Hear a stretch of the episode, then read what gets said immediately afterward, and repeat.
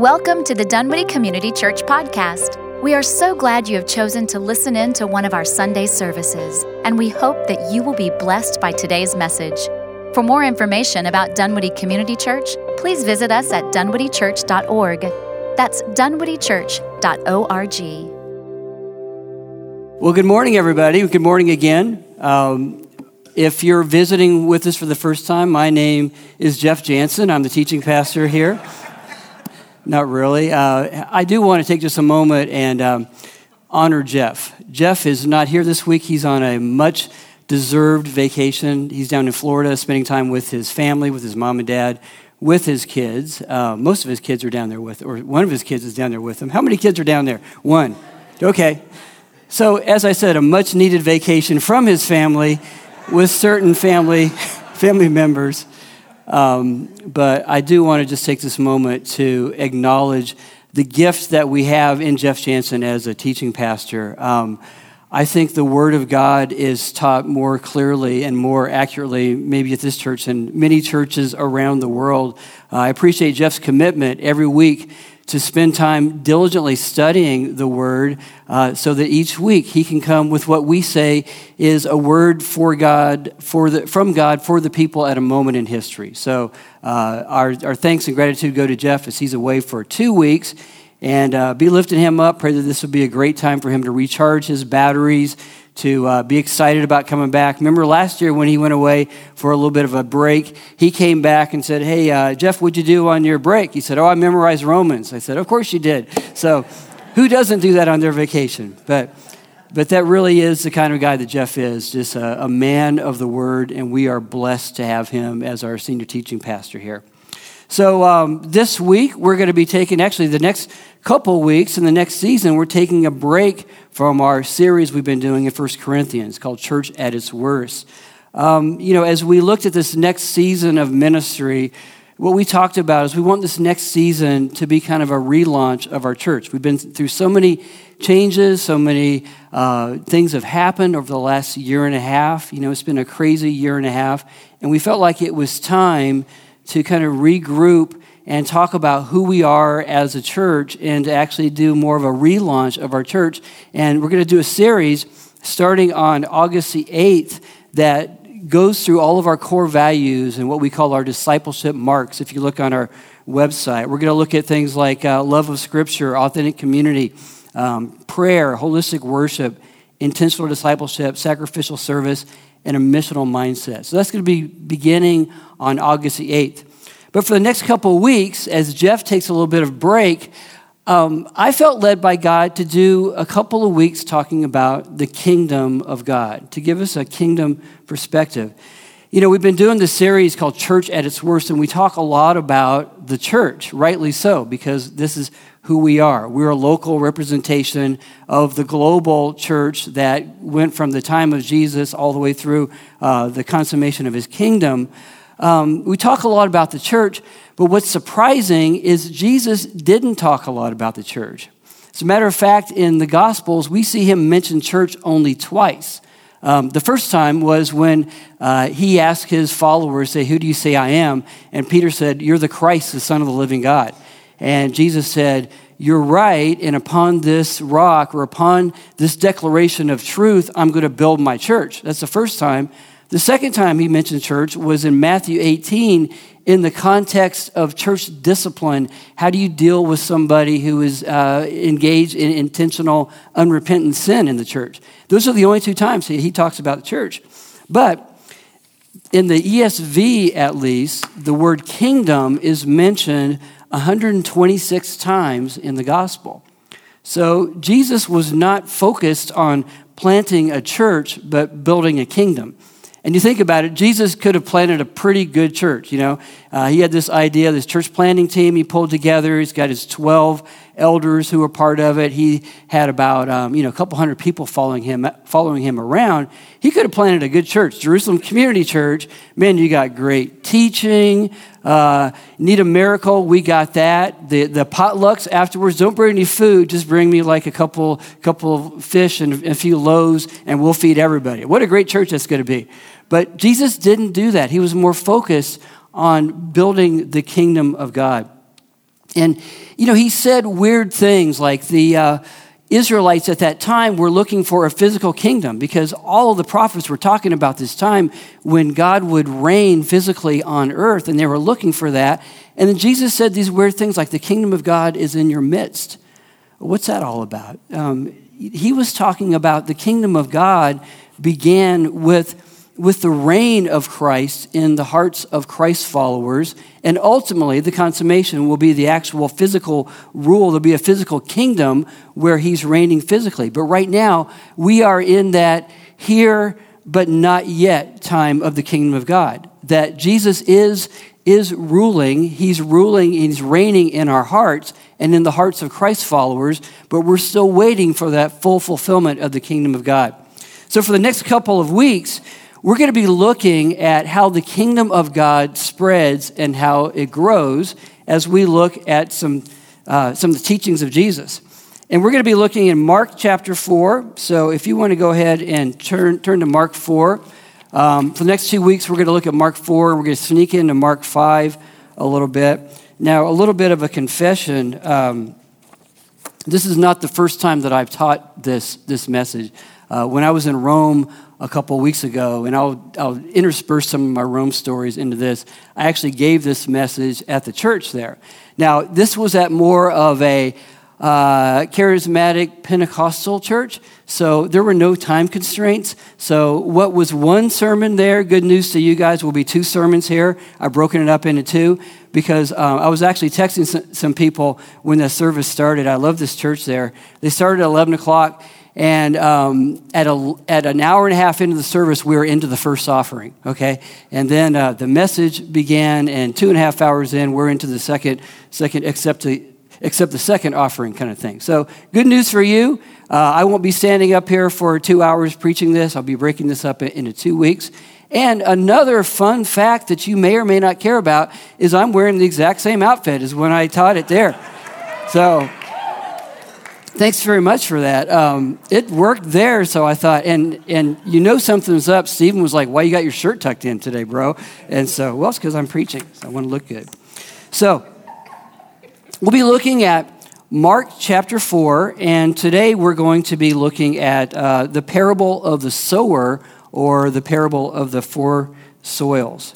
And um, I'm going to read this here. I'm going to read verses one through nine, and I'm sorry. Uh, Jeff always uses the Pew Bibles and everything.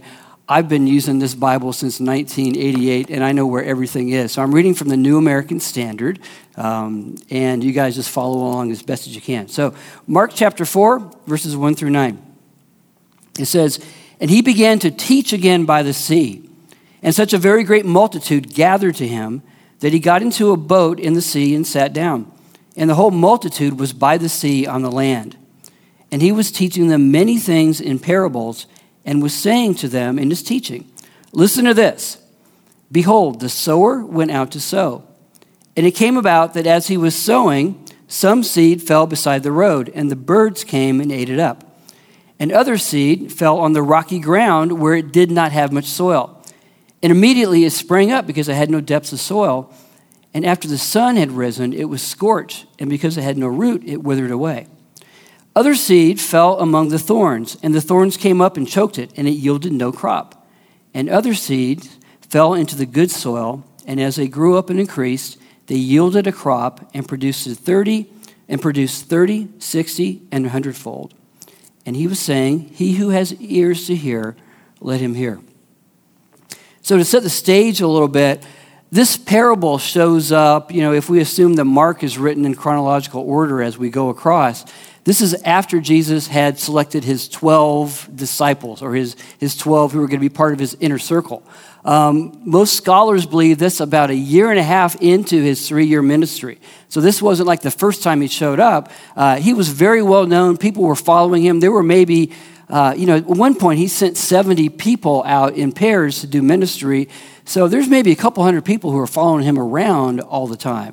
Um, his fame had, uh, had grown um, exponentially, and so much so that there was a great multitude of people who heard, hey, Jesus is here, he's going to teach. We need to go check this out. We need to go check him out. So this is a really exciting time. You know, there's maybe maybe a few thousand people who were showing up here to hear Jesus. Wow, we've heard about this guy. We want to hear what he has to say. How, how awesome will this be? So the crowd was made up of a lot of people who were just kind of curious. I want to find out what he's all about, to a lot of people who had already made a decision to follow him, and then also the 12 and all their family. So this was an exciting time. Jesus is going to be here, and the crowds are so big that he has to go into a boat and, and teach everybody because they're, they're so big. And he starts out.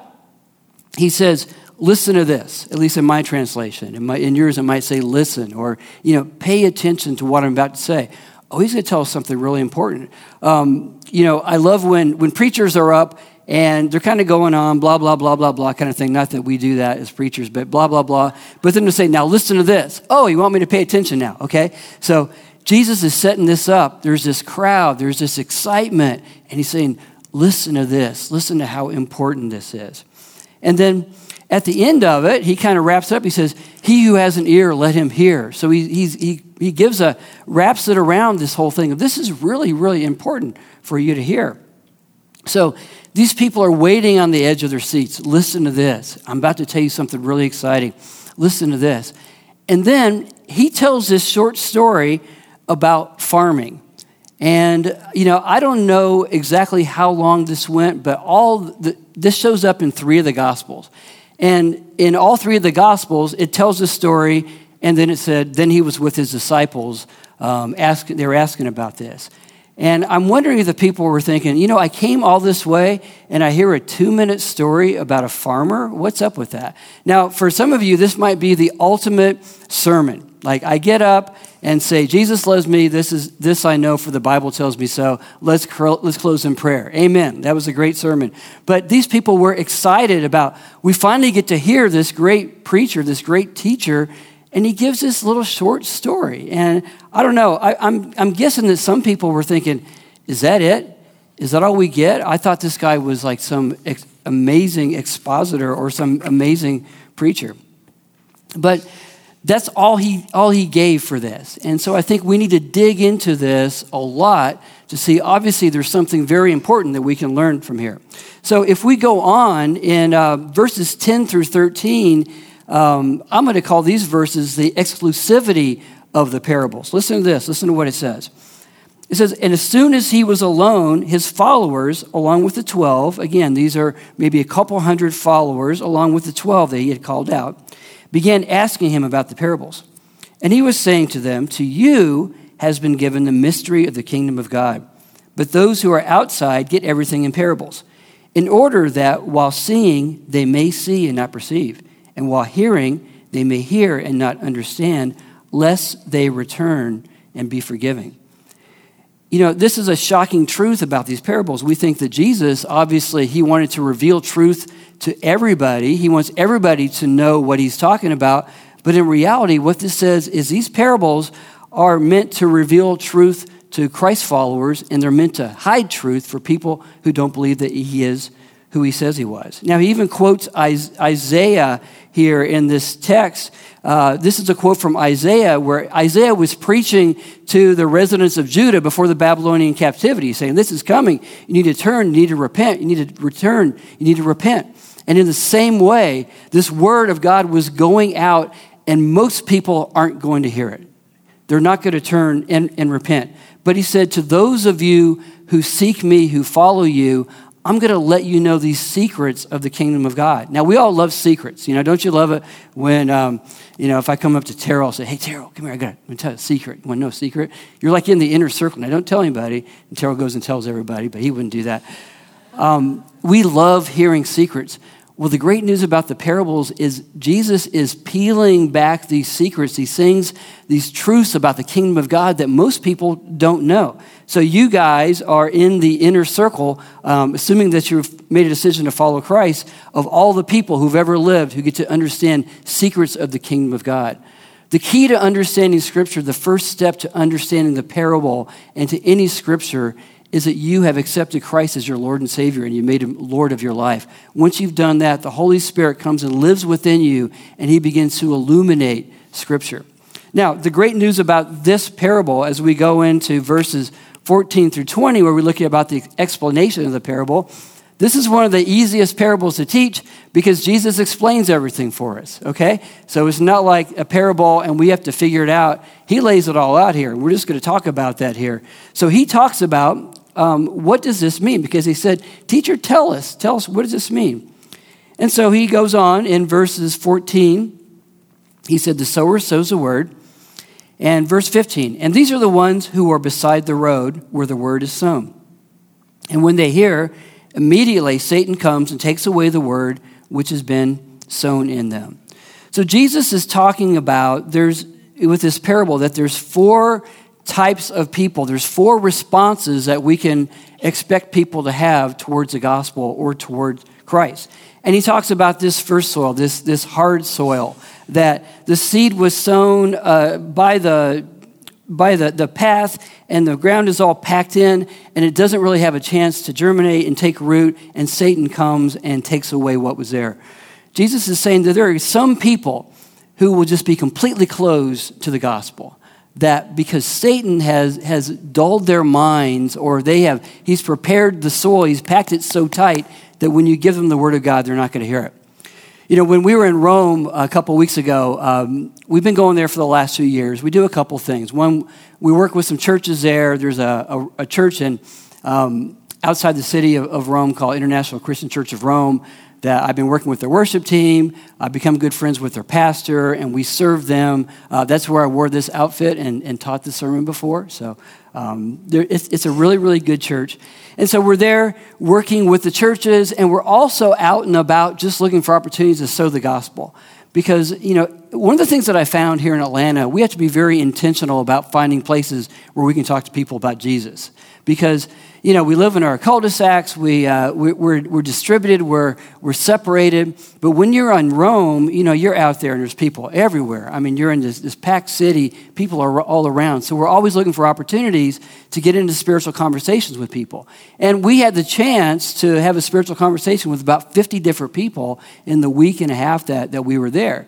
Um, and one of the guys that we talked to, so this was, um, this was like maybe on the first day that we were there, we arrived on a Friday morning. And when you, when you travel over to Europe, uh, because you fly all night, your goal of the first day is just to stay awake. So you want to be outside, you want to be out walking around. Uh, you just want to stay awake because you want to get acclimated to the new time change. So we were actually in St. Peter's Square, of all places. And first of all, it's empty because of the pandemic. Nobody's there. But we're sitting over here in the shade, talking, you know, praying.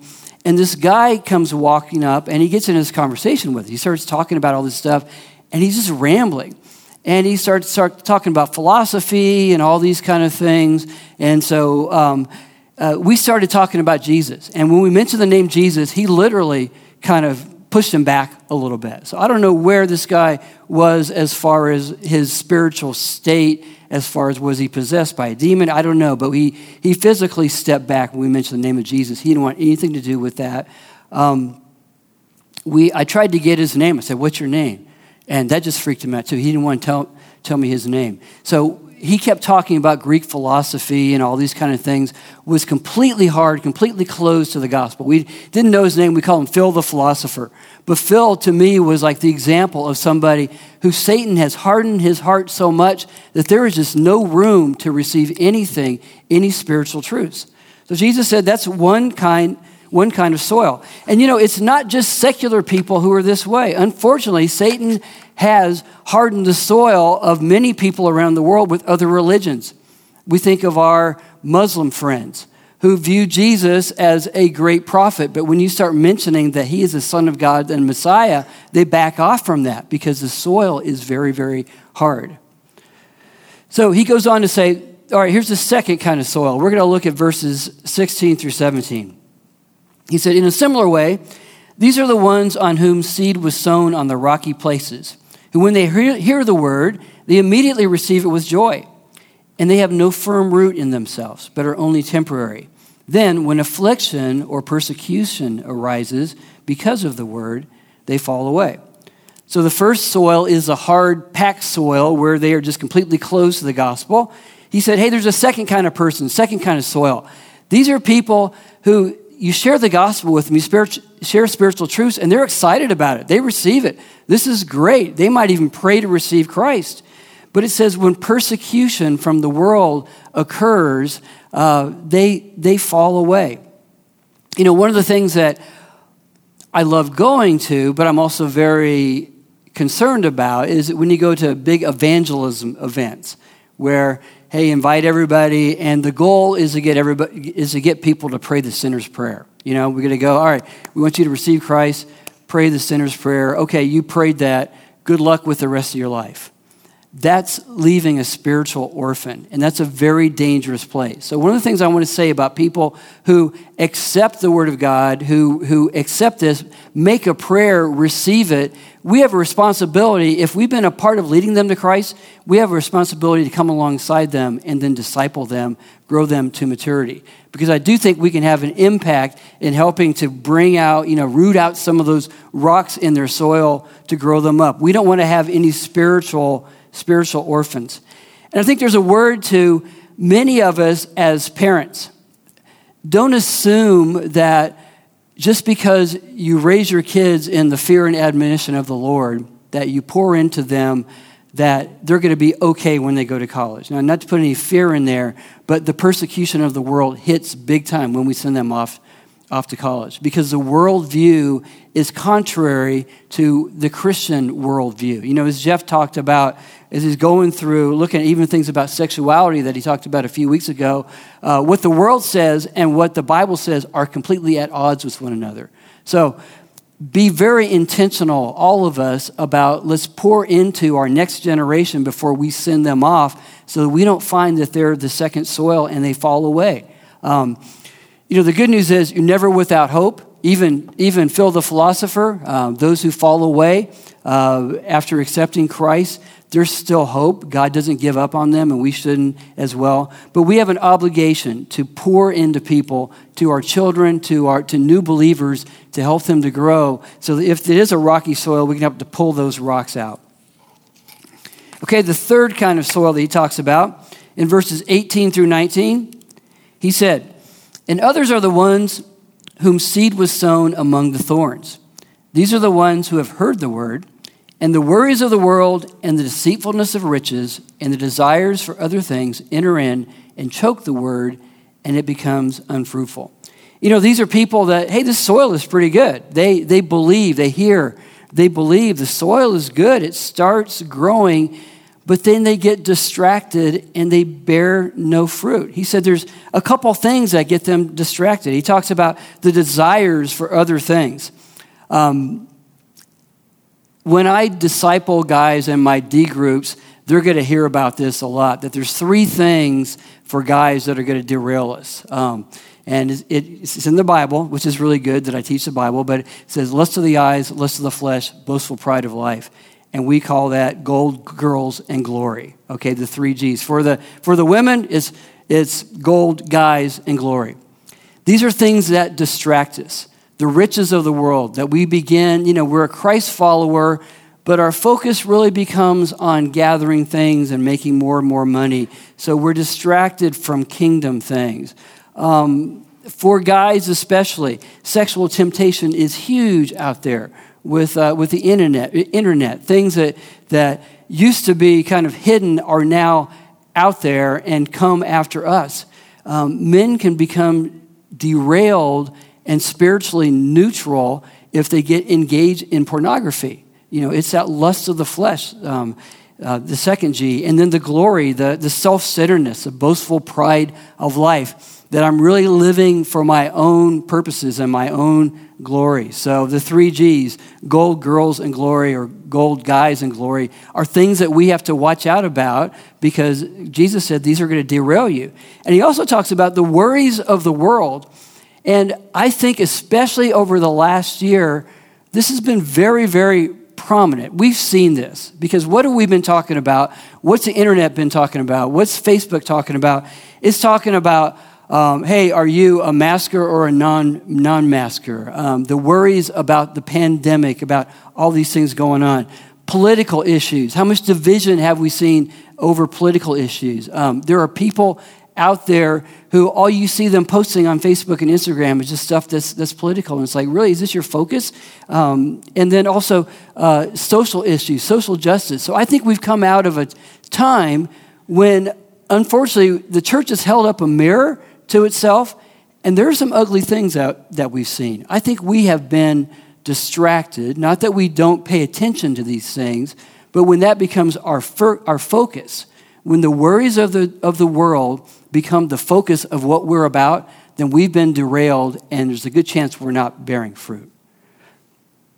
So what do you do about this? How do you, how do you, how do you keep that? How do you keep from slipping into these things? You know, the lust of the flesh, uh, lusts of the eyes, boastful pride of life, the worries of, of the world. Um, well, if Jeff were here right now, he would say, read your Bible. And I'm going to say amen to that. Read your Bible. It's important that we make it a habit of spending daily time in the Word, in, in the Word, so that we kind of start thinking biblically we start viewing things through the lens of what the Bible says is true and not what's coming out about us um, from the media. You know, my habit, uh, guys who work with me know this, is I get up in the morning, and what's the very first thing I do in the morning?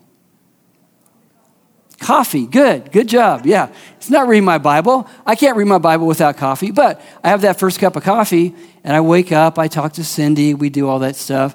And then I get my second cup of coffee, and what do I do? I read my Bible. Yeah, because then I'm awake, I'm, I'm alert. Now, I'm not advocating two cups of coffee in the morning. I'm advocating three, but that's a whole different message. We'll talk about that at some point. Um, so make it a habit. I mean, that's just what I do naturally. It's what I do. I get up in the morning, we make the coffee. Cindy and I sit in our sunroom and we sip the coffee. We slowly wake up. We talk about things that are going on. And, and then I say, okay, I'm going upstairs. I go up into my office, I close the door, and I spend time in the Word every day. We need to make that a habit. We've been talking about that forever and ever and ever. Let's make that a habit of who we are, that we are people of the Word. And then another thing that I use to, to make sure that I'm living for kingdom values and not my own values, um, is, is I pray through the structure of the Lord's Prayer every day. And the reason I do this is because, you know, when the Jesus followers said, hey, how should we pray? Jesus said, pray like this. And I'm kind of taking him by his word of, okay, maybe I should pray like that. Jesus said, pray this way. Okay, I'm going to pray that way. And guess what? It works. It's a great prayer.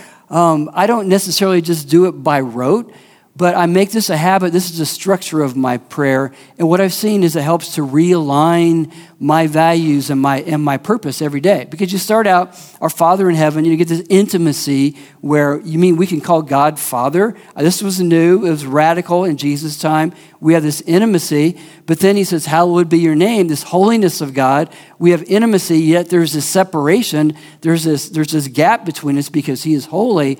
And so I worship him a little bit. But then it goes into, May your kingdom come and your will be done on earth as it is in heaven. And my prayer every day, and I would encourage all of us, is I don't go to God and say, God, here's my plans, here's my kingdom. Would you come and bless these things? I really need a new job. I need a new car. I need all these things. No, I say, your priorities, your kingdom come, your will be done on earth as it is in heaven. May you make your priorities, may, may my priorities be what you say is a priority. So every day, I have to yank myself off the center of the universe because we all crawl up there at night and without being purposeful and intentional about pulling ourselves off, we look around and say, oh, everything really is about me. Well, I'm a pretty nice person, so I'm, I'm okay being here at the center of the universe. But we have to daily remind ourselves God is God. We're not, we're living for His purposes, and He's not here just to bless my plans, but we're here to bless Him. You know, I use the example a lot of times the difference between prominence and preeminence. God does not want to be prominent in your life.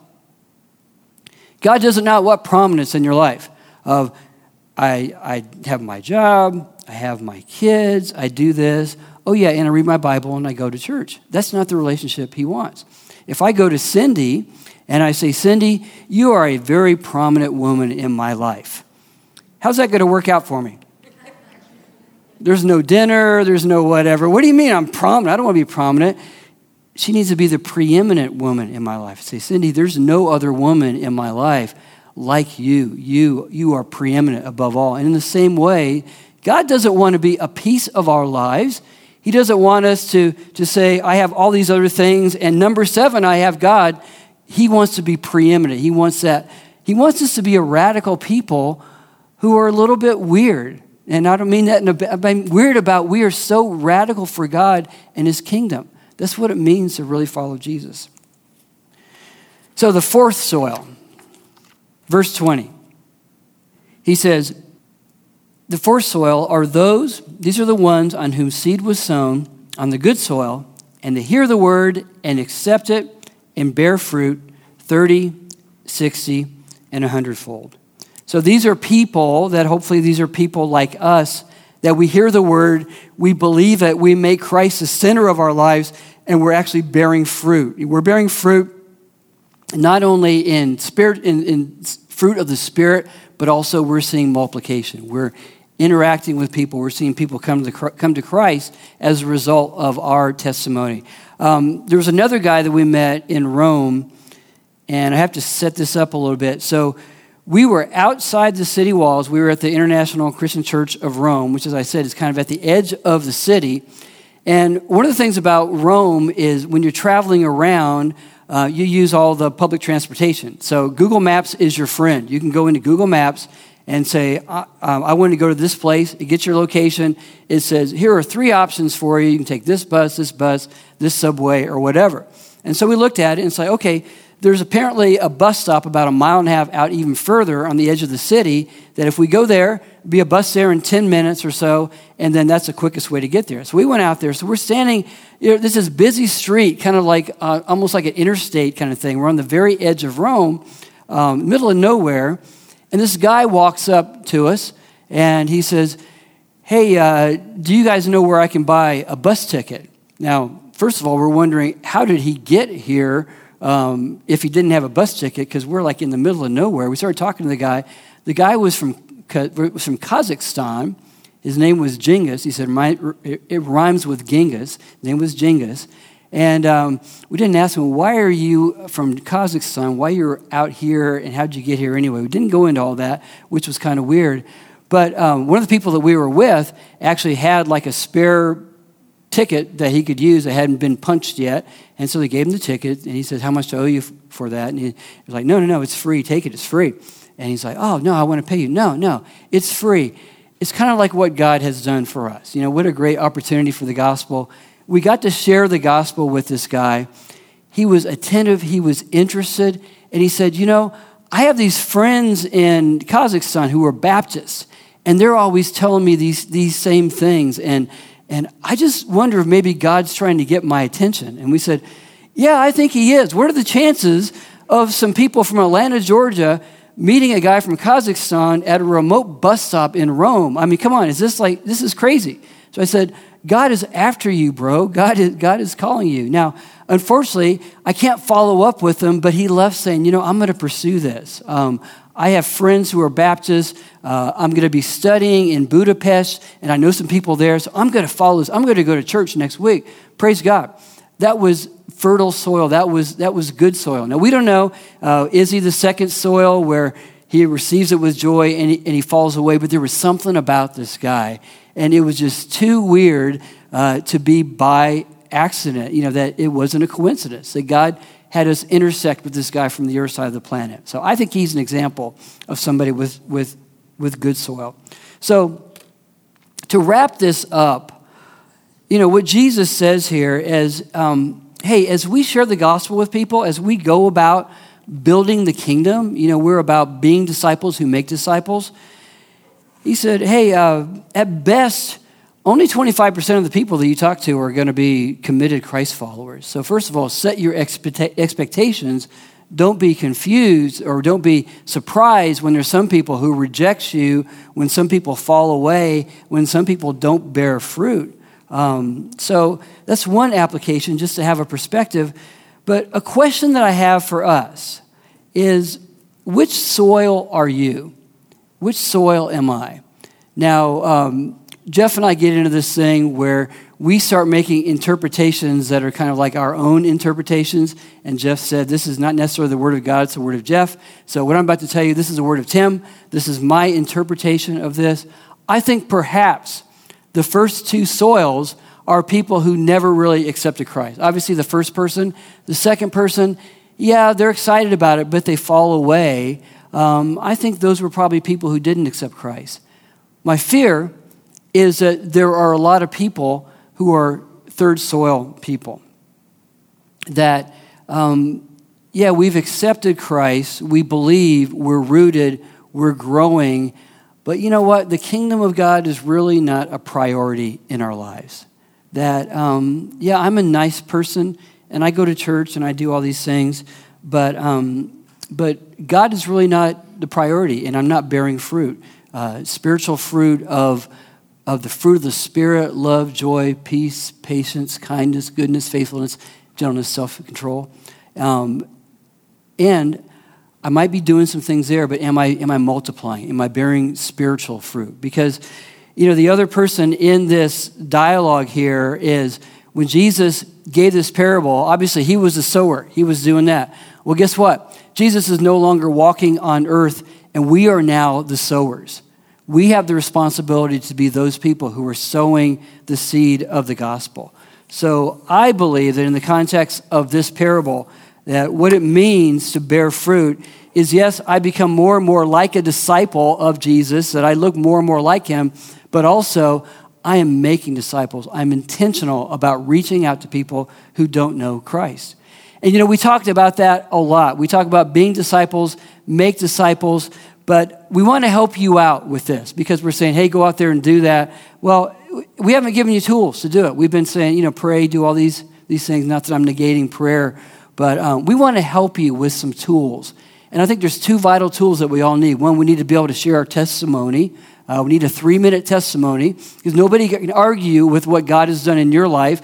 I am a, an eyewitness to what Christ has done in my life. My life was radically changed. I think there's a lot of people here whose lives are radically changed as well. So we need a testimony and we need a clear gospel presentation. And we've been working on that. We're going to be rolling that out to everybody, helping you with that. And beginning on September 15th, if you want to learn more about not only how to be a disciple, but how to make disciples, of how to make sure that you are that fourth soil where you're multiplying, where you're seeing your life to have an impact 30 fold, 60 fold, and 100 fold. Um, we're going to be rolling out a 10 week missional community that's going to meet on Wednesday nights here at the church, uh, 7 to 8.30 or 7.30 to 9 o'clock. And let me tell you a little bit about this. Um, we did a pilot uh, last spring where there was a few of us here at church that we went through this, uh, this Bible study. It's a 10 week Bible study, kind of all around what, what it means to be a missional community, to live on mission. And unlike most Bible studies where, you know, we're learning some good spiritual truths and it's more applicable to me, the whole focus of this missional community was to reach out to people who don't know Christ. You know, one of the homework assignments, in addition to reading scriptures every week, is you got to spend two hours a week with people who don't know Christ. And for many of us who have been Christians for a long time, it's like, I got to think about that. Where am I going to go and spend two hours? And so we, we had a big board that we would write down the names of people and we'd be praying for them. And I think everybody, we'll probably get some people talking about this. Everybody who went through that missional community walked away saying, wow, that was, had a big impact on my life. Because sharing the gospel, sowing the seed leaks in us. We become comfortable. We don't want to be bothered with it. We're afraid of it. There's a million reasons why we don't share the gospel. But this missional community will be something that, if you would like to be a part of it, and I would encourage you to do that for 10 weeks, come together. Let's encourage one another. Let's give you the tools you need. Let's pray for one another. And I would be really, really surprised if we didn't see people, see people come to Christ as a result of this missional community. So that's going to begin September 15th uh, on Wednesday nights, uh, 7 o'clock or 7.30 p.m. It's going to last 10 weeks. It's going to be about 90 minutes each Wednesday. And I want to encourage you because, you know, we take this seriously, our mission of a church – of being disciples and making disciples, and we want to grow in that together. Okay? So, I'm going to pray for us, and we are going to um, go into a time of communion. So, um, as I pray, after I pray, Joseph is going to come up. He's going to give us uh, the appropriate um, ambiance as we take communion. Communion elements are up here in the front. If you want to do the ones that have not been touched by human hands, they're back here. The old school ones, they're, they're back on the back. But I'm going to pray And then um, we're going to have a time when you can come, come and take communion. Actually, take it back to your seats, and we'll take it all together.